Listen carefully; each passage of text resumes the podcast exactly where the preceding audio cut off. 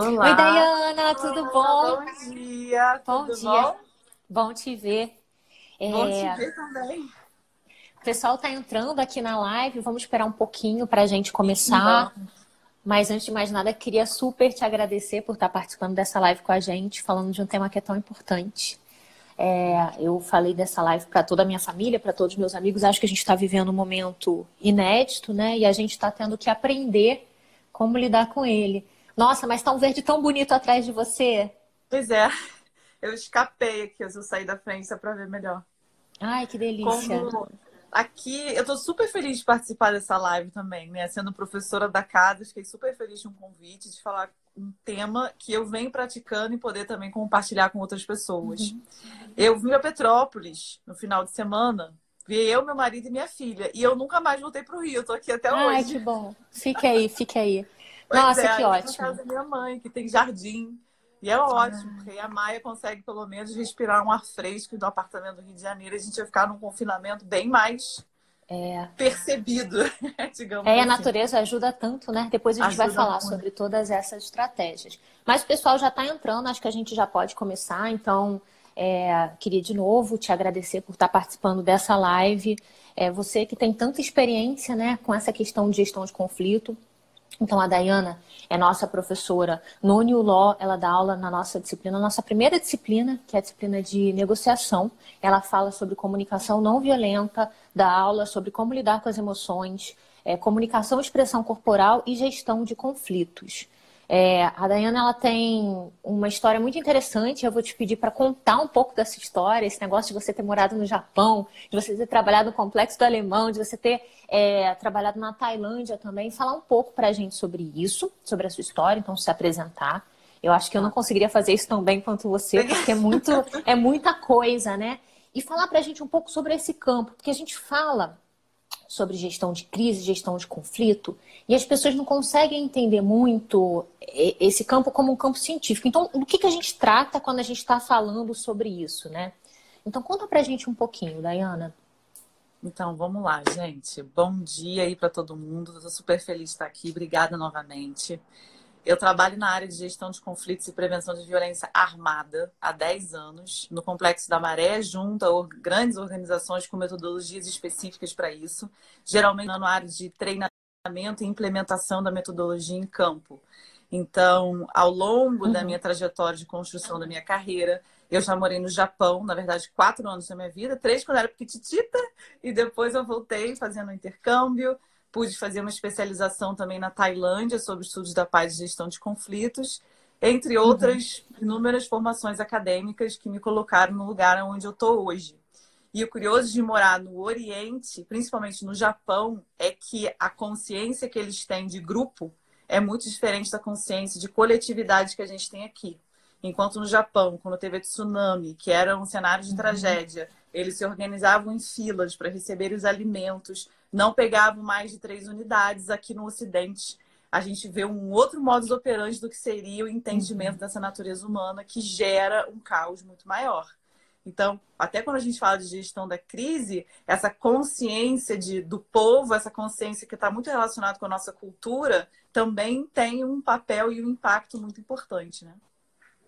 Uma outra coisa que eu queria trazer é trabalhando no complexo da maré com prevenção de violência, eu já me expus a muitas situações onde eu fiquei com muito medo de morrer, onde uhum. eu me deparei com muitas incertezas, onde eu uhum. via helicópteros sobrevoando com as armas apontando para baixo e não sabia onde me esconder. Eu já dei de uhum. cara com o caveirão, que é aquele, né, aquela estrutura da polícia militar quando faz as operações. Eu já tive que me refugiar em loja, enfim. Estou dizendo isso porque tanto eu quanto todos os moradores e pessoas que trabalham com questões humanitárias sofrem essa pressão da incerteza.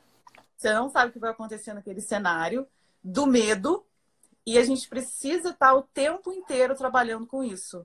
Quando a gente trabalha em situações dessa, até às vezes acontecem chacinas, e eu preciso então acolher esse grupo que acabou de viver uma situação de trauma e estresse.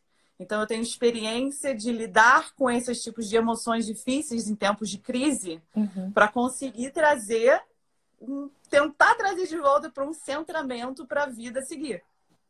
Tá? Entendi. Então, quando uhum. a gente fala de gestão de emoções hoje, está um pouco relacionado com isso.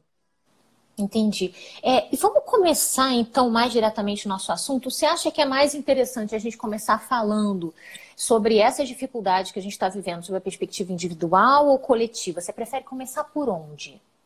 Prefiro começar com o individual, porque a nossa ação no coletivo ela perpassa o nosso interior. Uhum. Então, quanto mais equilíbrio interno você tem, mais discernimento você tem sobre quais ações você vai fazer no coletivo. Se você está totalmente loucona aqui, você não consegue e suas ações certamente não vão contribuir. Então, uma. Posso uhum. começar? pode, claro. Não, não, pode começar, depois eu falo. Uma coisa que é importante a gente saber, até para a neurociência, lá atrás, na construção do nosso cérebro uhum. primitivo, é uhum. muito difícil a gente viver no modo de incerteza. O nosso cérebro ele quer ter certeza de alguma coisa.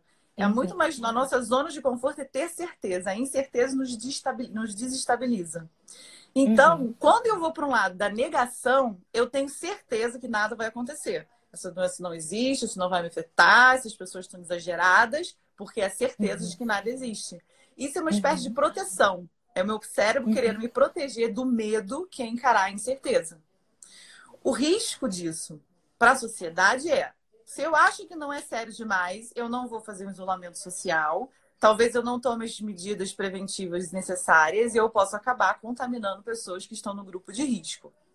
Uhum. O outro extremo da certeza é: eu tenho certeza que o mundo vai acabar, vai todo mundo morrer de fome, não tem comida para todo mundo. Eu vou no mercado, eu acabo com todos os prateleiros, faço armazenamento durante um ano e as pessoas uhum. que são pobres, que não têm como armazenar uhum. comida, vão chegar no mercado e vai estar tudo esvaziado. Então, o extremo oposto da certeza do fim do mundo, da calamidade total, ela também traz impactos negativos para o coletivo de forma geral. Então, quando a gente trabalha a gestão das emoções, a gente está uhum. querendo sair desses extremos e trabalhar no enfrentamento do medo. Então, o que mais nos afeta hoje em dia, pelo que eu converso com as pessoas e de outros grupos que eu conversei, é medo, angústia, ansiedade. Não, e eu acho que assim. São sentimentos que eles vêm de maneira muito rápida. Se a gente pensar. Se eu pensar em mim mesma na segunda-feira, eu estava super tranquila, fui na academia. Assim, eu tinha receio pelas outras pessoas, é, pela minha família, pelas pessoas que estavam no grupo de risco, mas eu mesma estava tranquila. E a vida seguia de uma maneira relativamente normal. De lá até essa sexta-feira, tudo mudou né? É, é uma mudança e é uma mudança muito brusca em todos os lugares. Então é muito Exatamente. difícil a gente se acostumar com esse novo momento. Né? Eu não sei nem se as pessoas que passaram pelas guerras mundiais, se elas tiveram que se adaptar e lidar com esses desafios da maneira como a gente está tendo que lidar, pela velocidade que essa situação se instalou, né? Não, e o mundo inteiro, né?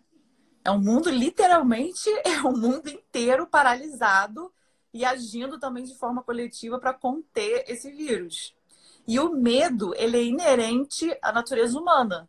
Não tem problema você sentir medo. E, aliás, é importante, na verdade, você ter consciência desse medo. Então, quando a gente trabalha em gestão de emoção, é o medo, ele tem uma sensação, ele tem imagem e tem pensamentos. Você precisa observar isso. Sentir, primeiro você sente no corpo, né? Tipo, caraca, uhum. deu medo, tô sentindo uma coisa aqui. Aí vem imagens na sua cabeça. Vem uhum. imagens, os mercados estão vazios, minha conta bancária está vazia, sou autônoma, não sei se vou ter dinheiro, meu, meus avós vão morrer para doença. Então, observa quais são essas imagens que vêm na sua cabeça, as sensações que estão acontecendo no seu corpo e esses pensamentos que estão vindo. Isso ajuda você a encarar o medo de frente. Porque se você nega o medo, é um extremo. Se você é dominada uhum. pelo medo, é outro extremo. Então você observa, caraca, olha só, eu estou aqui sentindo medo, estou olhando isso, respirou. A respiração, a gente quando está com medo, nossa respiração fica mais ofegante. Então, ao longo do dia, vocês podem perceber que seu corpo ele começa a ficar um pouco mais tenso, mesmo uhum. o dia inteiro. Uhum. E sua respiração, ela fica mais ofegante. Então, é importante parar e respirar fundo várias vezes. Vocês vão perceber que só de respirar fundo, a gente reoxigena o cérebro e ajuda a eliminar as toxinas relacionadas ao estresse, cortisol, enfim. Então, Como uma se a gente estivesse se organizando. Uhum. Isso. Uma Como se a gente estivesse se organizando de fora para dentro, né? É. é. Então, parece. Muitas coisas que eu vou falar aqui, elas são muito clichês, no sentido que, teoricamente, a maioria das pessoas sabem. Só que as pessoas não fazem. Uhum. Então, agora é o momento de colocar essa teoria que, ai, mindfulness, ai, meditação, contato com a natureza, exercício. Gente, isso é real. Uhum. Vai fazer exercício, tem um quartinho pequenininho na sua casa, tem um tapetinho de yoga. Vai pular, fazer polichinelo, fazer flexão. Tem um monte de vídeo no YouTube aí de exercícios uhum. funcionais. Isso vai te ajudar a ter um equilíbrio emocional. Porque libera, né? Exercício movimentar o corpo é fundamental. É então, gestão gente... de emoções, pode falar. Uhum. É como se a gente tivesse que reorganizar a nossa rotina para esse novo momento, né? Uma rotina também daria segurança nesse Sim. momento. Quando você acorda e já fala, olha, quando eu acordar eu vou fazer algumas respirações, ou eu vou ler alguma mensagem motivacional, ou eu vou fazer uma oração, ou eu vou, sei lá, tomar um banho com sabonete que eu gosto, pequenas coisas assim, mas que você sabe que vão acontecer durante, ao longo do seu dia, isso também te ancora de alguma forma. Com certeza, traz uma, uma mínima de uma previsibilidade dentro dessa rotina num ambiente maior de incerteza. Eu estava até vendo uma live ontem com a Monja Cohen, né? Que ela é maravilhosa. Uhum. E eu indico que vocês sigam a Monja Cohen uhum. e pesquisem sobre mindfulness. Mindfulness uhum. é uma meditação que fala sobre o estado de presença. O estado de uhum. presença é o que tira a gente desses pensamentos obsessivos de ansiedade. Tem muita coisa que a gente chama de pensamentos intrusivos, principalmente em pessoas que já sofreram algum tipo de trauma. Então, pessoas que já tiveram internada, que já tiveram alguma doença. O medo delas é muito mais real porque já foi vivenciado no corpo. Então, é mais comum que essas pessoas tenham pensamentos intrusivos, que falam, você vai voltar para lá, você vai ficar entubada de novo, você vai. Uhum. Então, é muito mais difícil lidar com isso. Então, a meditação mindfulness ou outra que você quiser, uhum. ela realmente te ajuda a trazer de volta esse centramento e sair desse estado de angústia. É, quando eu, eu tive o meu primeiro contato com essa ideia de mindfulness quando a gente estava em Harvard e, e, meio que a faculdade ela, ela criou um programa, né? Porque os alunos eles tinham que lidar com muita pressão, com aquela pressão de estudo, aquele ambiente super competitivo. E aí eles criaram realmente um programa e você parava três vezes por dia, de manhã, de tarde, de noite, fazia cinco respirações naquele esquema de inspira o ar, quatro segundos, expira o ar, quatro segundos com o pulmão vazio, e isso realmente ajudava a te ancorar e a te acalmar mesmo, né? Foi uma, é, foi uma política deles para todo mundo. E já existem tantas comprovações científicas. Antes de fazer a live, eu conversei com uma amiga minha, ela é pós-PHD em Mindfulness, é pesquisadora, assim, estava até na Tailândia agora fazendo uma pesquisa, e ela mandou um artigo dizendo sobre a aplicação de Mindfulness em relação ao tratamento das pessoas com muito medo do coronavírus, e é exatamente isso. Quando eu fiz minha especialização na Tailândia, uma das primeiras aulas era a questão de autocuidado, de meditação, de autoconhecimento. Então, esse momento que a gente para para aquelas pessoas que já vêm trabalhando no autoconhecimento, é o momento de colocar em prática, ou em prova, ou em teste. E para as uhum. pessoas que não estavam fazendo isso, começar a fazer. Até porque eu acho que a outra questão também que a gente esbarra é que as relações agora elas estão muito mais próximas, às vezes, com pessoas, mesmo com mãe, com pai, com marido, com uhum. mulher que estão trabalhando, Agora tá todo mundo no mesmo ambiente o tempo inteiro. Então isso também chega uma hora que você fica, vezes, pelo amor de Deus, eu preciso do meu espaço sem ninguém. E nem sempre é possível, né? É, eu estava vendo até uma. Eu estava vendo é, as pessoas falando sobre as duas dificuldades, né? Para quem mora sozinho, a dificuldade de ficar sozinho o tempo todo, não poder sair, não poder encontrar outras pessoas. E para quem mora com alguém, a dificuldade dessa convivência que é uma, vai passar a ser uma convivência de 100% do tempo, com o fator de estresse, que é, é a, a, ameaça da doença, né?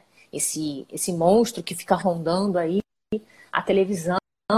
É para muita gente a necessidade de trabalhar dos filhos ao mesmo tempo e como é que você gerencia esse tipo de situação.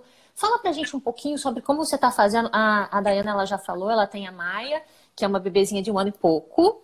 É, e, e, e, também você trabalha ativamente, né, o, o, tempo todo. Como é que você lida com, com, com essa situação? Como é que você está lidando aí nesses últimos dias com a necessidade de compatibilizar as atenções que um bebê, que uma criança tão pequena demanda, né, demanda quase uma atenção permanente, com a necessidade do seu trabalho, enfim, fala pra gente um pouquinho sobre é isso. É desafiador. é bastante desafiador. Aqui na casa da minha mãe tem meus dois avós que são bem velhinhos, que são risco, uhum. né, grupo de risco, minha mãe, meu marido, a Maia pequenininha, eu e os cuidadores da casa. Então são pessoas que vão fora de casa e volto, porque meus avós uhum. não podem ficar sem os cuidadores. Então, uma coisa muito importante na comunicação não violenta é a gente expressar o que a gente está sentindo, qual, o que, que a gente precisa nesse momento e fazer acordos. Então, eu uhum. acordo de manhã, eu chamo meu marido e minha mãe, que são né, essa convivência mais, mais assim, direto, e falo, gente, como é que vai ser o seu dia hoje? O que, que tem de muito importante no seu dia que não é negociável? O que, que tem no meu? O que, que tem no seu? Então, no meu, por uhum. exemplo, eu tenho uma live às 11 da manhã e eu tenho depois um grupo de apoio que eu organizei às 7 e meia da noite. Então, esses dois horários eu preciso que alguém uhum. esteja com a Maia. E na vida uhum. do Eduardo, ah, eu também tenho um call com fulano, beleza. Então, a gente tem que sentar junto dia a dia uhum. e planejar o que está acontecendo. Outro dia eu tava toda dura do pescoço. Falei, gente, eu não consigo carregar a Maia no colo hoje, porque eu tô ferrada do pescoço. Uhum. Então a gente vai, tô cansada, tô sobrecarregada, preciso de apoio preciso de apoio exatamente para ficar com a Maia. Então a minha mãe vai dizer, não posso hoje, tem que cuidar dos seus avós, eu tenho que. Então é importante colocar na mesa o que, que cada um precisa, como cada um se sente, para que no coletivo as decisões das ações sejam tomadas junto. Porque uhum. às vezes que eu não fiz isso, conflitou. Entendi. Conflitou e a gente falou, então vamos fazer diferente. Vamos aproveitar que o pessoal está entrando e até falar, pessoal, se vocês tiverem alguma pergunta, se vocês quiserem trazer a situação de vocês para a Dayana, eu acho que a gente trabalha bem com essa questão de exemplos, né? São exemplos muito concretos, as pessoas estão enfrentando dificuldades específicas. E eu vi que quem está na nossa live é uma grande amiga minha, Paula, que é casada com um grande amigo meu, que é o Beron. Ele é defensor é, lá no Ceará e ele estava com suspeita, fez o teste, é, eles estão esperando o resultado, e aí eles estão em casa, os dois. Ele está isolado no quarto, ela está isolada no outro. É, e aí fica essa situação. O que, que você fala para quem está assim, né?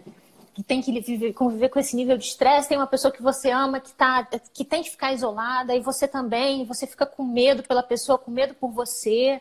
Essa situação de incerteza, a gente sabe que os testes ainda estão sendo feitos, mas eles já estão acabando e parece, eu ouvi dizer que a orientação clínica daqui para frente seria só testar mesmo quando você fosse ter a necessidade de mudar o tratamento. Né? Então, a, a, nossa perspectiva breve é dos testes acabarem, a gente só, só testar quando, quando tiver que fazer alguma coisa. Quando é, tiver com muita fala... tosse ou dor no peito, né? Alguma coisa assim. É... Então, gente, é uma situação que a gente tem que saber lidar com desconforto porque eu tô com medo que o meu marido possa ter o coronavírus. Se ele tiver, possivelmente eu também tenho, porque o risco de contágio é muito grande. Uhum. Então, se você se você não tem, você está em isolamento social, você está fazendo todas as medidas para se proteger e para proteger também as outras pessoas. Você está fazendo o que é possível. Começa a se isolar das inúmeras informações. Todos os grupos de WhatsApp que você entra é bombardeado de artigos, de uhum. vídeos, de áudios bizarros de milhões de coisas. Então, escolhe uma fonte segura, alguém que você uhum. confia, segue lá a World Health Organization e vai lá de dois em dois dias e vê a situação. Esse excesso de informação gera muito estresse. Você fica toda hora, o seu pensamento roda nisso. Então, você tem que buscar esse tempo que você está tendo em casa e fazer alguma coisa que te traga algum prazer. Ler um livro que você gosta, você vê um filme, conversa com amigos que moram fora, que geralmente você não tem tempo de conversar. Tenta trazer alguma coisa que seja viável dentro da sua realidade. Tenta sair do loop, porque quanto mais informação, uhum. mais pensamento intrusivo e mais ansiedade. E tenta meditar todos os dias. É enfrentar o medo e enfrentar a incerteza, sabe? É, eu acho que agora se deu um conselho que é super importante, acho que a gente precisa bater nele é, um pouco mais pela relevância, porque eu também vi muita gente falando isso, assim, de você tomar muito cuidado com as informações. Primeiro que tem muita fake news. Primeira coisa, mas também porque esse excesso de informação sobre a doença ele faz mal para a gente. Ok, que a gente precisa se informar, a gente precisa saber o que está acontecendo. Mas é o que você falou, é, uma vez por dia ou a cada dois dias você se informa. Fora isso, saia desse loop. É, a Dulce, que também é uma grande amiga minha, ela é esposa do Bruno Barata, que é do New York, acho que você conhece o Bruno. Ela, a gente estava conversando hoje de manhã e ela me falou, falou, ah, Isabela, eu recebi a mensagem ontem de uma amiga minha que é médica. Poxa, eu não consegui dormir. E isso está acontecendo muito, né? As pessoas ficam com receio pelos pais, pelos filhos, por si próprios, por todo mundo, porque a gente não sabe o que vai acontecer com a doença, porque a gente não sabe o que vai acontecer em decorrência da doença, porque já está tudo fechado, já está tudo acabando, o comércio, a economia, o investimento, o emprego. Daqui a pouco a gente não consegue mais sair na rua, porque ninguém está saindo na rua, então está ficando perigoso demais. Então, se a gente não para esse ciclo, a gente vai numa bola de neve de preocupação. E assim, eu posso falar por mim, né? Eu quando eu acordo de manhã e eu penso no meu dia, eu fico ok, porque eu gosto dessa rotina até, né? Você fica em casa, de repente desce, toma um solzinho embaixo do prédio sem sair, é, toma um suco, cuida das plantas, beleza. Mas quando eu boto e penso, poxa, meu aniversário daqui a um mês, será que eu vou conseguir comemorar? Será que eu vou conseguir ficar em casa por mais 30 dias? Desse jeito, é, quando a gente começa a olhar muito longe, ou quando a gente começa a olhar para muita coisa, parece que é uma avalanche, né? Parece que a gente não vai dar conta. É, e o nome disso é um medo imaginário, né? É uma, é uma situação real agora e que o nosso cérebro, nesse estado de medo, ele começa a manifestar situações que não existem. Você não sabe se no seu aniversário você vai estar sozinha. Mas a perspectiva de estar sozinha, isolamento do seu aniversário, te traz dor e tristeza, porque não é o que você quer. Só que isso ainda não se materializou. Então, quando nossa mente imagina uma situação, ela, a gente sente como se ela fosse real.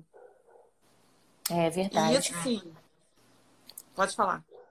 É, não, pode concluir. Depois eu vou voltar para uma coisa que eu a Maite não, falou. Eu ia dar só um exemplo muito ah. real, que quando eu era criança, eu queria assustar a minha irmã. A minha irmã sempre ah. super corajosa.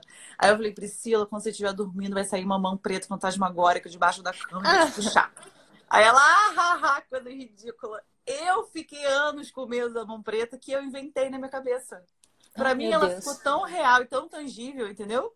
Uhum. Então, tô trazendo esse exemplo porque a gente faz isso. Deixa de ser uma mão preta, mas chega a ser o mercado vazio. Uhum. Eu vou estar uhum. isolada para sempre, eu não vou ter dinheiro. A gente não sabe. Uhum. Então, se tem medidas possíveis que você pode tomar para consertar uma situação, faça isso. Se não uhum. tem, aceita, respira e medita. Não, não há o que fazer. É, depois eu quero até falar um pouco sobre a sua irmã, que ela está fazendo um trabalho muito interessante nessa época de corona. Mas eu queria voltar numa, numa, num comentário que a Maite fez aqui. Ela disse assim: o medo uhum. é se desconectar e perder uma informação importante comer bola. Preciso estar alerta para saber a hora certa para tomar providência. E aí, o que eu diria para ela, sem ter nenhuma bagagem para isso, mas o que eu diria é: gente, se aparecer alguma informação importante, você vai saber ela vai chegar até você. Né? Eles vão dizer em todos os lugares, você vai saber. Não vai acontecer nada que a gente precise agir agora para não morrer em 15 segundos, ou em um minuto, é, ou em um dia.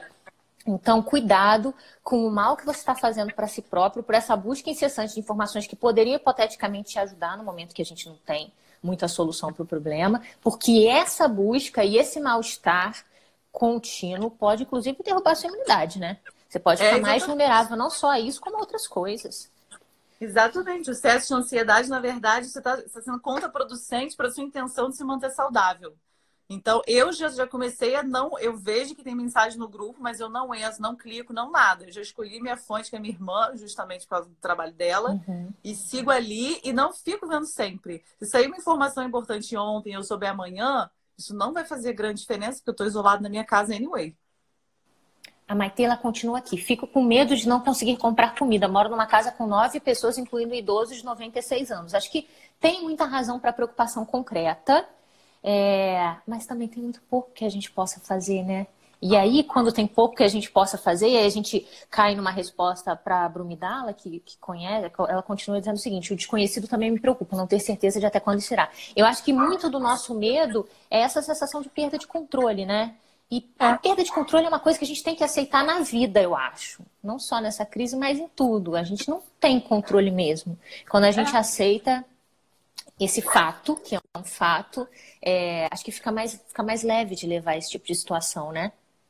É. A gente precisa, o que eu vejo outras pessoas falando, como a própria monja Coen, pessoas do budismo, da filosofia oriental, é aceitar a situação do jeito que ela é.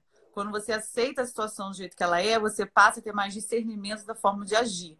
Eu vi uma informação sobre os mercados dizendo não há crise de abastecimento. Não há crise de abastecimento. Uhum.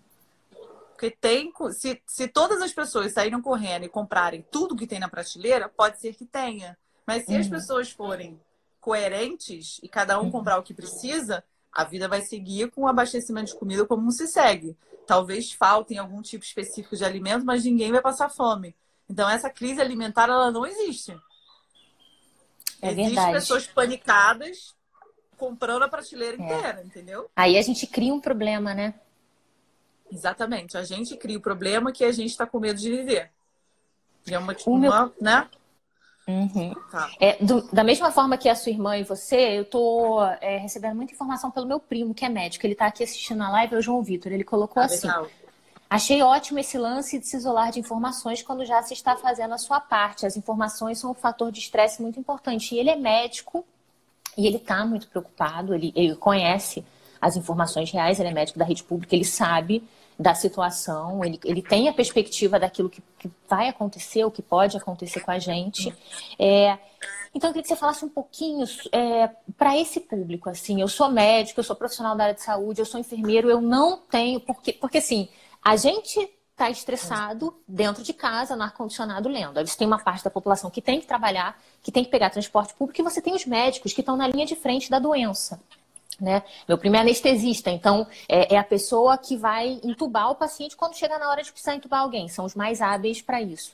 É, e aí o, o, contágio é quase é quase impossível não, não, não entrar em contato com a doença nessa situação. O que, que a gente fala para esses profissionais que é, enquanto está todo mundo em casa, estressado por estar em casa, estressado por não precisar, não, não poder trabalhar, estão na linha de frente. E tem uma perspectiva de aumento de trabalho muito grande pelos próximos dias. É. É uma situação difícil mesmo. A minha irmã falou assim: possivelmente eu vou pegar o coronavírus e eu vou contar para vocês como que é. Porque ela é paramédica em Londres, né? E eu, vários outros profissionais de saúde em outros países mandaram fotos assim no nível de exaustão, assim, acabados e o que a gente pode fazer enquanto população é ajudá-los a não ficar doente e a não contaminar mais pessoas, porque isso vai sobrecarregar o trabalho deles. Essas pessoas, assim como qualquer outra, precisam entre eles, eu diria, entre vocês, busque fazer um grupo de apoio. Falar, porque eles estão falando da experiência que é muito comum da área de saúde. Então, se uhum. vocês puderem compartilhar entre vocês como é que está sendo, nomear os medos que eles têm também. Entendeu? Uhum. Eu vi uma médica trabalhando no hospital e a mãe dela estava em casa com tratamento de câncer. Então, uhum. o risco dela pegar a doença era muito maior por causa da mãe. Uhum. o medo que ela sentia, sabe? Então, é uhum. importante que as pessoas da área da saúde, elas têm que, às vezes, manter uma coisa de uma fortaleza muito grande para não sucumbir e não perder a capacidade de tratar as pessoas doentes. Então, isso também gera um nível de, de pressão, né? De estresse muito uhum. grande. O que eu acredito, vendo a minha irmã trabalhar, é que ela já desenvolveu uma resiliência maior.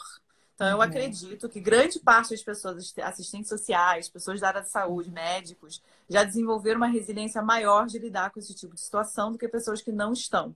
Mas ainda assim, são pessoas que sofrem muito mais com o que a gente chama de fadiga da compaixão, por uhum. exemplo, uhum. ou com estresse pós-traumático secundário, que é de tanto uhum. você ver a pessoa sofrendo, ver história de sofrimento, ver as pessoas morrendo, você começa a sofrer com esses sintomas como se fossem seus. Então, se isso se está te acometendo, se está sentindo ofegante, está tendo pensamentos intrusivos, é um momento para sua própria saúde, se possível, né? Porque é muito difícil, se possível, uhum. dá uma pausa, se afaste durante um dia, respira, se recompõe, se restabelece, para depois conseguir voltar. Porque se você adoece, você deixa de atender um monte de outras pessoas, né? Uhum. Hoje eu estava lendo um artigo da Harvard Business Review exatamente sobre a pandemia e sobre como a gente desenvolve a resiliência em momentos de pandemia. E aí eles davam três é, dicas muito objetivas do que fazer. A primeira é acalmar a mente, que é o que a gente já falou. Mindfulness, meditação, tentar focar no momento presente para que esse olhar para o futuro não tire a sua energia. A segunda dica era, é, ele, ele, chama, ele dizia assim, olhar para fora da janela dizendo que nesse momento, ok, a gente está tentando trabalhar para poder aproveitar o tempo, mas é, falando sobre a importância da gente refletir sobre questões mais profundas ainda, né, da vida, daquilo que a gente faz, de significado, de como a gente vive. É, falando que esse momento né, seria um momento para isso, se reconectar com aquilo que existe de mais profundo. E terceiro, falava para se conectar com os outros através da compaixão. E aí eu acho que a gente podia, você tocou no ponto da compaixão, acho que a gente podia falar um pouco de compaixão e empatia, né? Eu, o que eu li uma vez, não sei se está certo, é que empatia é meio que se colocar no lugar do outro. Então, se eu tenho empatia por alguém que está sofrendo, eu sofro com aquela pessoa. E que a compaixão seria um outro tipo de postura em que você entende o sofrimento do outro, tenta ajudar o outro, mas não traz esse sofrimento para dentro de você. O que, Na verdade, você acha? Para mim, compaixão e empatia são muito parecidos, sabe? Na verdade, está uhum. relacionado com sentir com o outro, né? Você sente. Então, e é, aí, por exemplo, pessoas que trabalham com saúde mental, ela sente aquela dor, mas ela não carrega essa dor. Se você carrega essa dor junto com você, você pode sucumbir, que é o que a gente chama de novo de fadiga da compaixão, que é um termo específico cunhado por uma pessoa que trabalha nessa área. Então, quando a gente trabalha com compaixão e empatia em relação à pandemia, a gente está tentando ter uma consciência social de como eu posso ajudar outras pessoas. Então, por exemplo, eu tenho uma diarista, ela não pode uhum. vir na minha casa se você tem CLT, você tem seu dinheiro fixo que não vai ser abalado. A recomendação, acho que travou. Não, o pessoal está falando tá, que tá ok, voltei. vídeo e áudio. O meu, não, para mim não travou. Eu acho que deve ser um ah. problema da internet da Lili. Porque para as outras pessoas está seguindo também. Para mim tá normal. Ah, então tá. É porque você, você travou para mim, tá? Ah, tá, eu não sabia.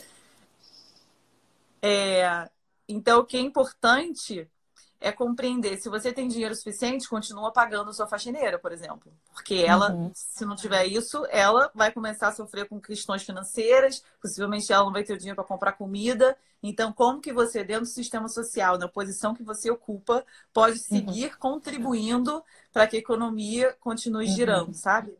Porque se a gente analisa a nossa situação de privilégio, de ter uma casa, de não ter tanta gente. Se você vê uma realidade numa favela, tem seis pessoas uhum. que dividem o mesmo quarto. Se uma pessoa pega essa doença, não há como as outras pessoas não pegarem. Uhum. Não tem como criar esse, uma pessoa num quarto, a outra pessoa num outro. Então precisa ser pensado em termos das autoridades ou de quem tem algum poder de fazer alguma coisa, de como contém, como que cria um isolamento sem que essas pessoas sucumbam à pobreza também. Porque um trabalhador uhum. informal que não vai sair para trabalhar, até porque não tem ninguém para comprar mate na praia, ou seja lá o que for. Uhum. Como é que essa pessoa vai sobreviver depois? Como que o é, governo, então, sabe? Como que a gente pressiona políticas públicas para que tenha algum incentivo de algum tipo de bolsa? Então, esse é um manejo de crise no âmbito sistêmico que uhum. nesse sentido. Entendi. É, eu acho que também quando a gente faz a nossa parte, isso também. Né, ele, tem muita gente que fala, né, sobre quando você é caridoso, como isso também reverte para o seu próprio bem-estar, né? É, eu acho que é um uhum. alento saber que a gente está podendo fazer alguma coisa para melhorar a situação, ou pelo menos para não piorar. E eu acho que não deixa de ser o nosso dever mesmo, como, como cidadãos. É, é, o meu primo está falando, existe um movimento de fomento a pequenos comércios, especialmente mercadinhos, restaurantes, muito bom. É bem, é bem importante que a gente esteja atento, né? Porque quando isso passar, é, a gente quer continuar como a gente estava antes, né? A gente não quer que essas pessoas não consigam seguir com as suas atividades, a gente quer tentar voltar à vida normal, né? É, é isso. Então, a gente falou sobre compaixão, a gente falou sobre empatia, a gente falou sobre reflexões mais profundas. E o que, que a gente pode falar agora sobre o aspecto é, mais coletivo, assim, desse, desse esse pânico geral? Como é que você acha que a gente, como coletividade, e, e como que a gente individualmente pode colaborar para o bem-estar da coletividade? A gente está no New Law fazendo essa série de lives sobre os efeitos jurídicos do coronavírus, sobre o que, as pessoas podem concretamente fazer pelos seus negócios. A gente está falando sobre gestão é, de emoções aqui, gestão de crise. E, e como que a gente pode colaborar assim para uma melhor para uma melhor situação, né? O que, que você vê assim em termos de possibilidade de atuação individual?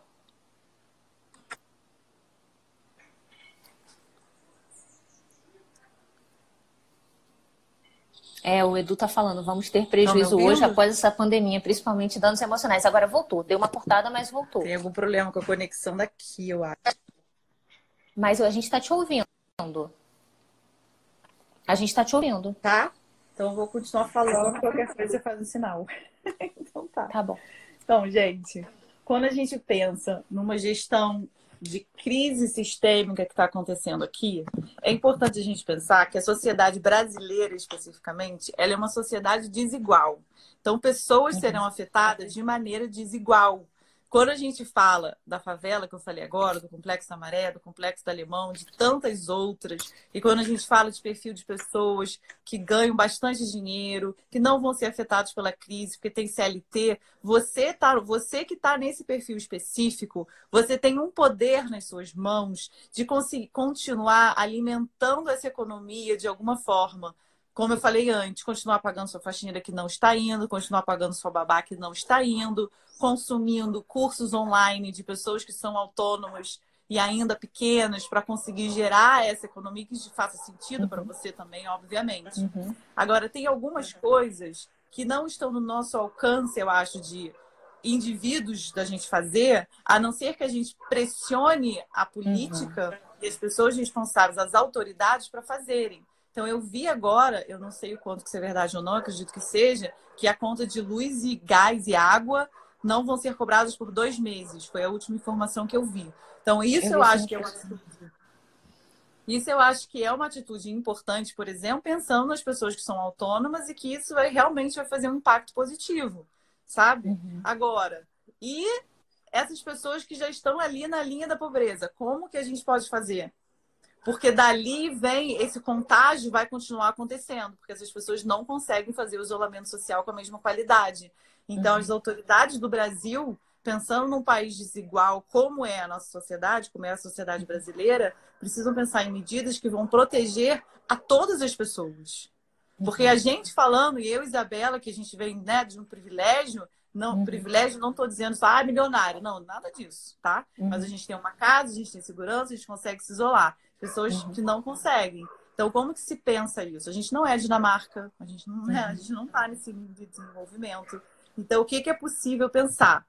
Comprar dos comércios locais, como o próprio seu primo falou antes. Então, pequenas uhum. iniciativas que estão ao seu alcance, faça. Se não está ao seu alcance, pressione as autoridades para fazer. Eu acho que são essas duas coisas que me vêm em mente. Entendi. É, e o que, que você falaria para aquelas pessoas que estão assim, mas eu não aguento ficar em casa, eu preciso sair, eu preciso ver gente, eu preciso ir na rua. O que, que a gente fala para quem está assim? A gente está um pouco assim também, né? A gente tem mais crise de vez em quando, mas a gente tenta raciocinar gente. e voltar. Mas tem muita gente assim. Eu analisaria o cenário, tipo, aonde você está qual é o, esse nível de contaminação tá bizarro, porque se não, e gente, vou falar uma coisa assim da minha cabeça, pensando se eu tivesse desesperada, preciso sair de casa, senão vou ter um troço, se não fosse perigoso, se não fosse nada, eu acho que eu vou sair de tipo, 5 da manhã, garantindo que não tem ninguém na rua, e ir dali uma caminhada e eu voltar. Porque nem na praia, se você for, você também não pode ir agora. Mas se é. mesmo assim você estivesse colocando em risco, colocando outras pessoas em risco, não vai de jeito nenhum. Vai uhum. fazer uma videoconferência com suas amigas, entendeu? Tomar uma cervejinha virtual e vai tentar ser feliz assim. É, eu é vi também. Eu vi também uma pessoa falando assim: ah, eu tenho depressão e, e a parte do meu tratamento para depressão seria encontrar pessoas, é, sair na rua, me relacionar com pessoas, enfim, como é que eu fico nessa doença? Que nem todo mundo, né? Online. Não tem jeito. É. Gente, eu criei um grupo chamado Abraço Virtual. Esse abraço virtual é liderado por pessoas que têm experiência e formação nessa área. Então, foi criado justamente para pessoas, cara, estou em depressão, não sei o que fazer, sou do grupo de uhum. risco, estou angustiado. Então, lá a gente vai conduzir uma série de atividades e trazer informações para tentar trazer esse estado de calma interior. Eu imagino uhum. que para uma pessoa que tem um quadro depressivo é muito mais desafiador para uma pessoa que não tem. Mas é uhum. importante ter contato com pessoas, sim. Só que você vai ter esse contato virtual. Mesmo, e como é que assim. Liga para a você... família, liga para os amigos e faz. Você me mandou é, uma mensagem sobre o abraço virtual, mas como é que as pessoas conseguem chegar lá? Tem site? Como é que é? Então, o abraço virtual tem um link, é um formulário, você preenche o formulário e o link é pelo Zoom. Cabe no máximo 100 pessoas por reunião, já tem 60 pessoas inscritas. Vai acontecer hoje às 7h30 da noite. Você tem que ir na, na página da Peace Flow do Instagram e clicar no uhum. link que está na bio. Aí ali você se inscreve, vê o link. Cada semana vai ter um encontro. Então, se você perder o primeiro, Os outros vão ser liderados por outras pessoas que estão em parceria comigo. Então, a ideia, eu não sei quando vai acabar, a gente vai fazendo até enquanto tiver necessidade para isso, sabe? Então, se você está muito angustiado, pula lá no grupo que lá acho que a gente vai conseguir dar uma atenção melhor para esse assunto específico. Pessoal, a Peace Flow, Peace Flow escreve assim: P-E-A-C-E-F-L-O-W. Vocês colocam o segundo W? WW no Instagram, sim. Pronto. Então procurem, é, porque acho que pode ser uma ferramenta super útil para esse momento, né? É, e como é que a gente lida? Porque assim, é muito fácil também é, você criticar o outro, né? Eu vejo assim, a pessoa sai na rua e começa os vizinhos, volta para casa, você está espalhando vírus, não sei o quê. Como é que a gente lida com essa agressividade com o outro nesse momento? Como é que a gente tenta é, impedir que isso escale? Né? Eu vi que já aconteceram alguns episódios de violência contra orientais, porque as pessoas identificam com chineses, e falam que a pessoa é culpada. Ah, pelo espalhamento do vírus. Meu Deus, é... será, que, será que essa crise vai trazer o que a gente tem de pior ou o que a gente tem de melhor? Acho que os dois, né? Acho que os dois lados. A culpabilização é uma falta de autorresponsabilidade. Assim, você quer culpar as outras pessoas, está em negação.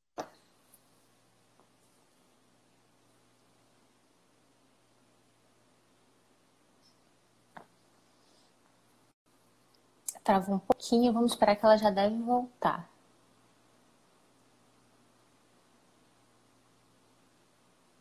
Voltou? Mas, agora voltou. Você falou que a culpabilização é uma forma de você fugir da sua autorresponsabilidade.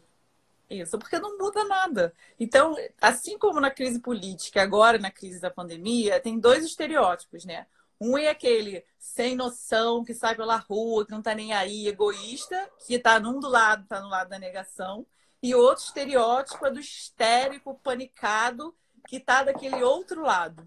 Então, quando a gente trabalha com esses dois extremos, é importante a gente trazer informações baseadas em estatísticas e na realidade, porque a gente não pode negar o fato. Então, na própria comunicação uhum. não violenta, a gente trabalha com observação sem julgamento, né? Então, eu preciso não sei a que ponto essa pessoa tá, se é possível conversar.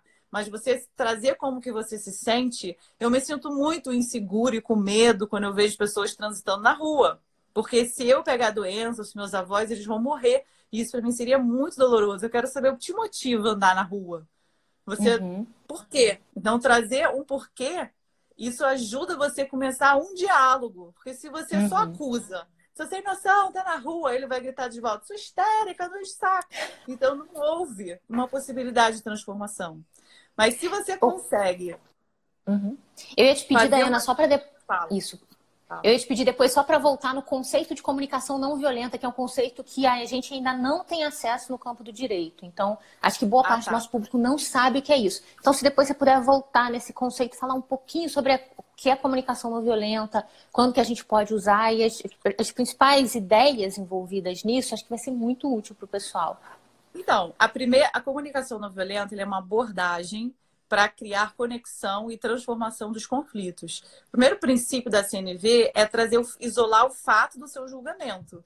Então, ao invés de você chamar a pessoa de sem noção, você vai dizer, olha só, de acordo com a Organização Mundial da Saúde, como se transmite a doença é assim, assim, assado. Você precisa trazer como que você se sente, me sinto insegura, eu tenho medo. E você está partindo de um lugar de curiosidade para saber por que, que a pessoa faz o que ela faz. Então, isso faz com que seja possível algum nível de diálogo que traga uma transformação possível.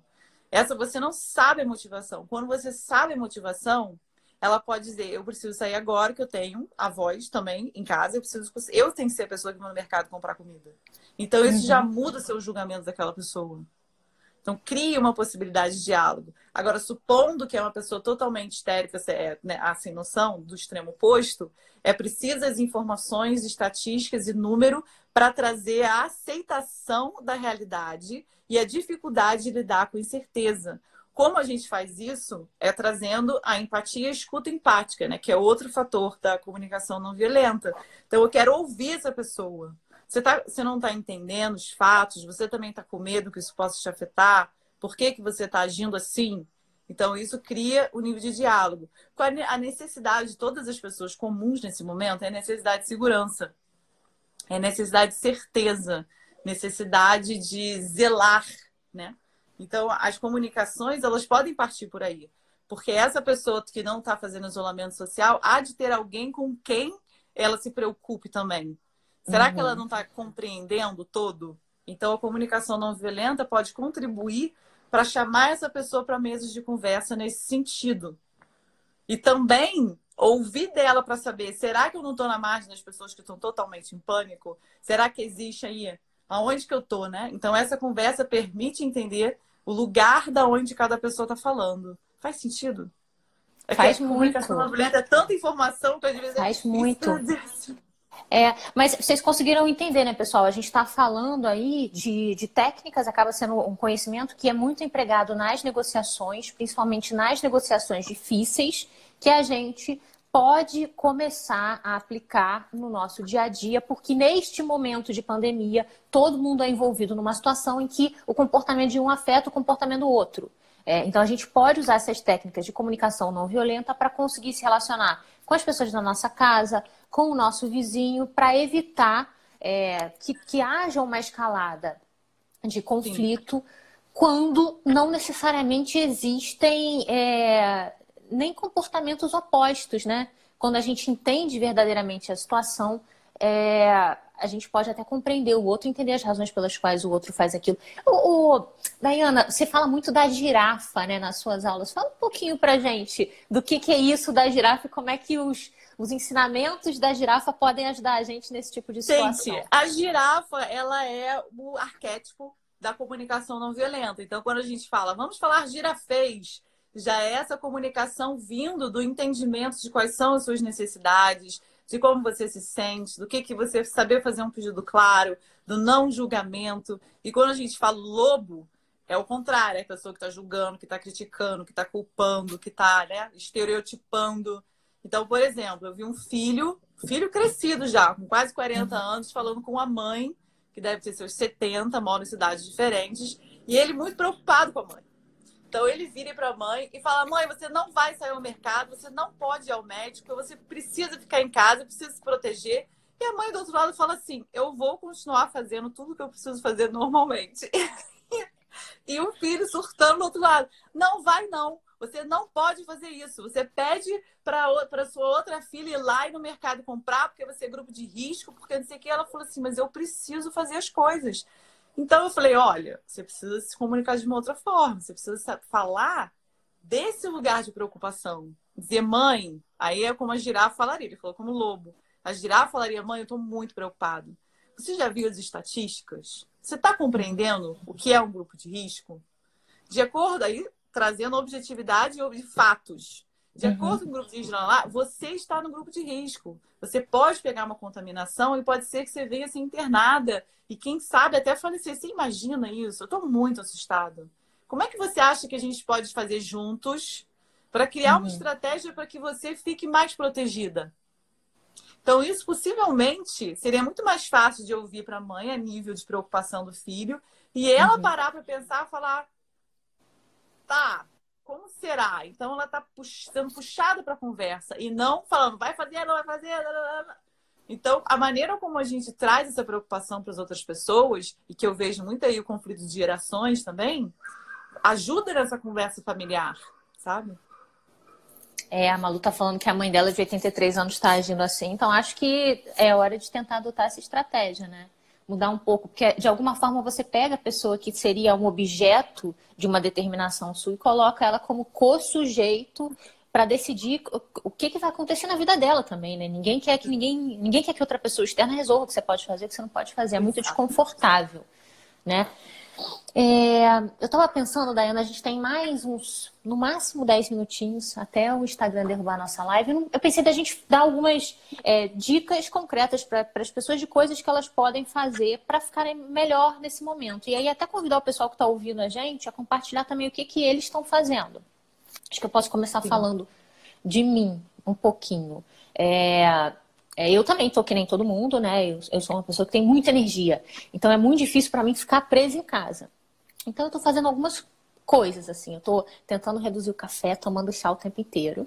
é, que é difícil, porque eu adoro café. É, eu tenho, eu comprei esse livrinho, chama Exercícios para a Alma. São tem umas dicas, assim, em cada página tem uma dica que é mais uma coisa para te ancorar. É, tem muito livro bacana nessa linha, né? É, alguns de meditação, alguns que trazem reflexões, alguns que propõem exercícios. É, falando de exercício, eu estou fazendo exercício em casa também, porque eu preciso me cansar, senão eu não consigo dormir.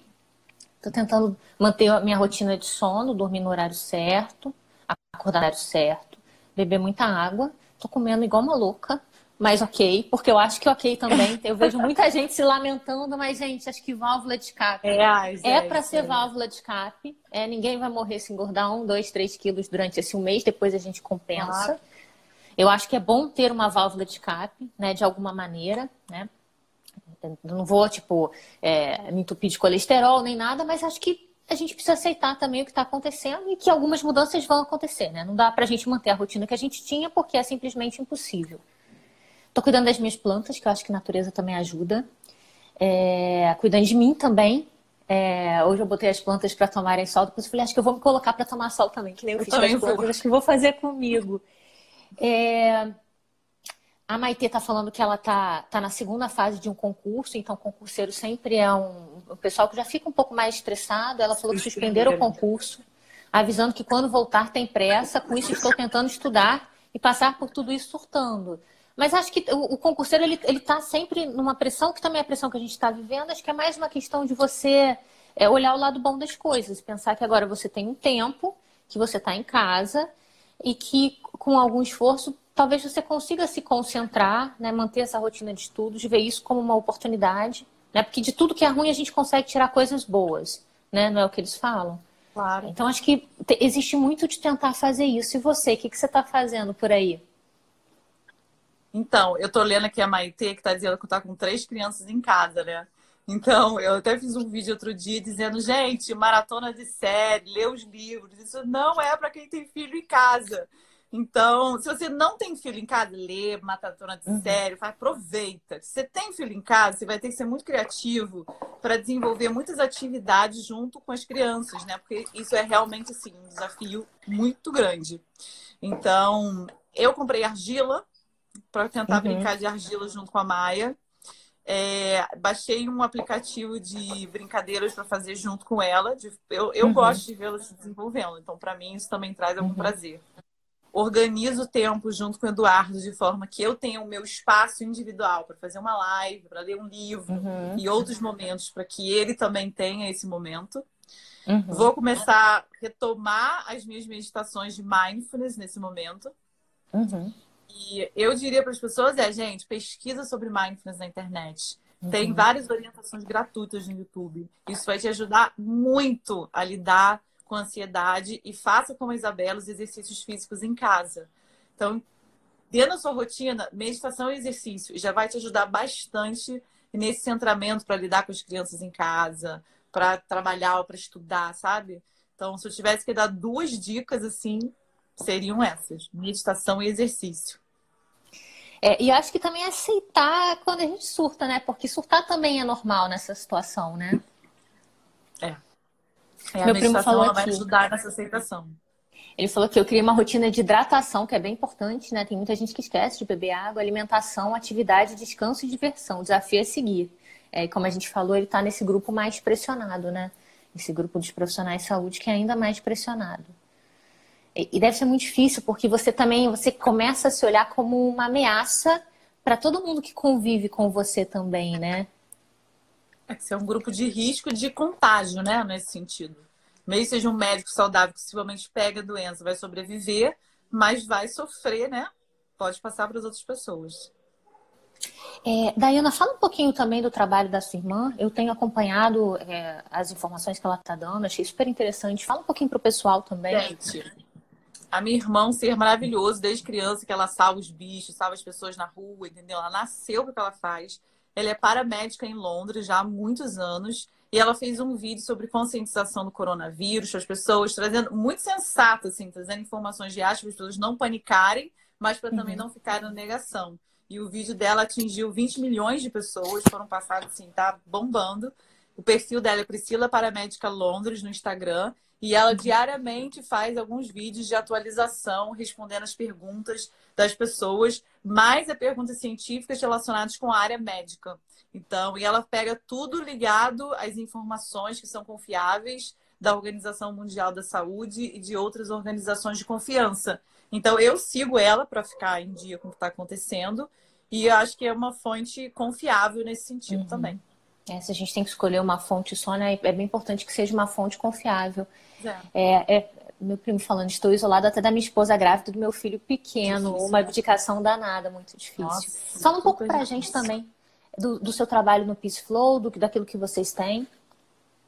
Então, a Peace Flow ela é uma empresa que trabalha com gestão de conflitos e comunicação não violenta.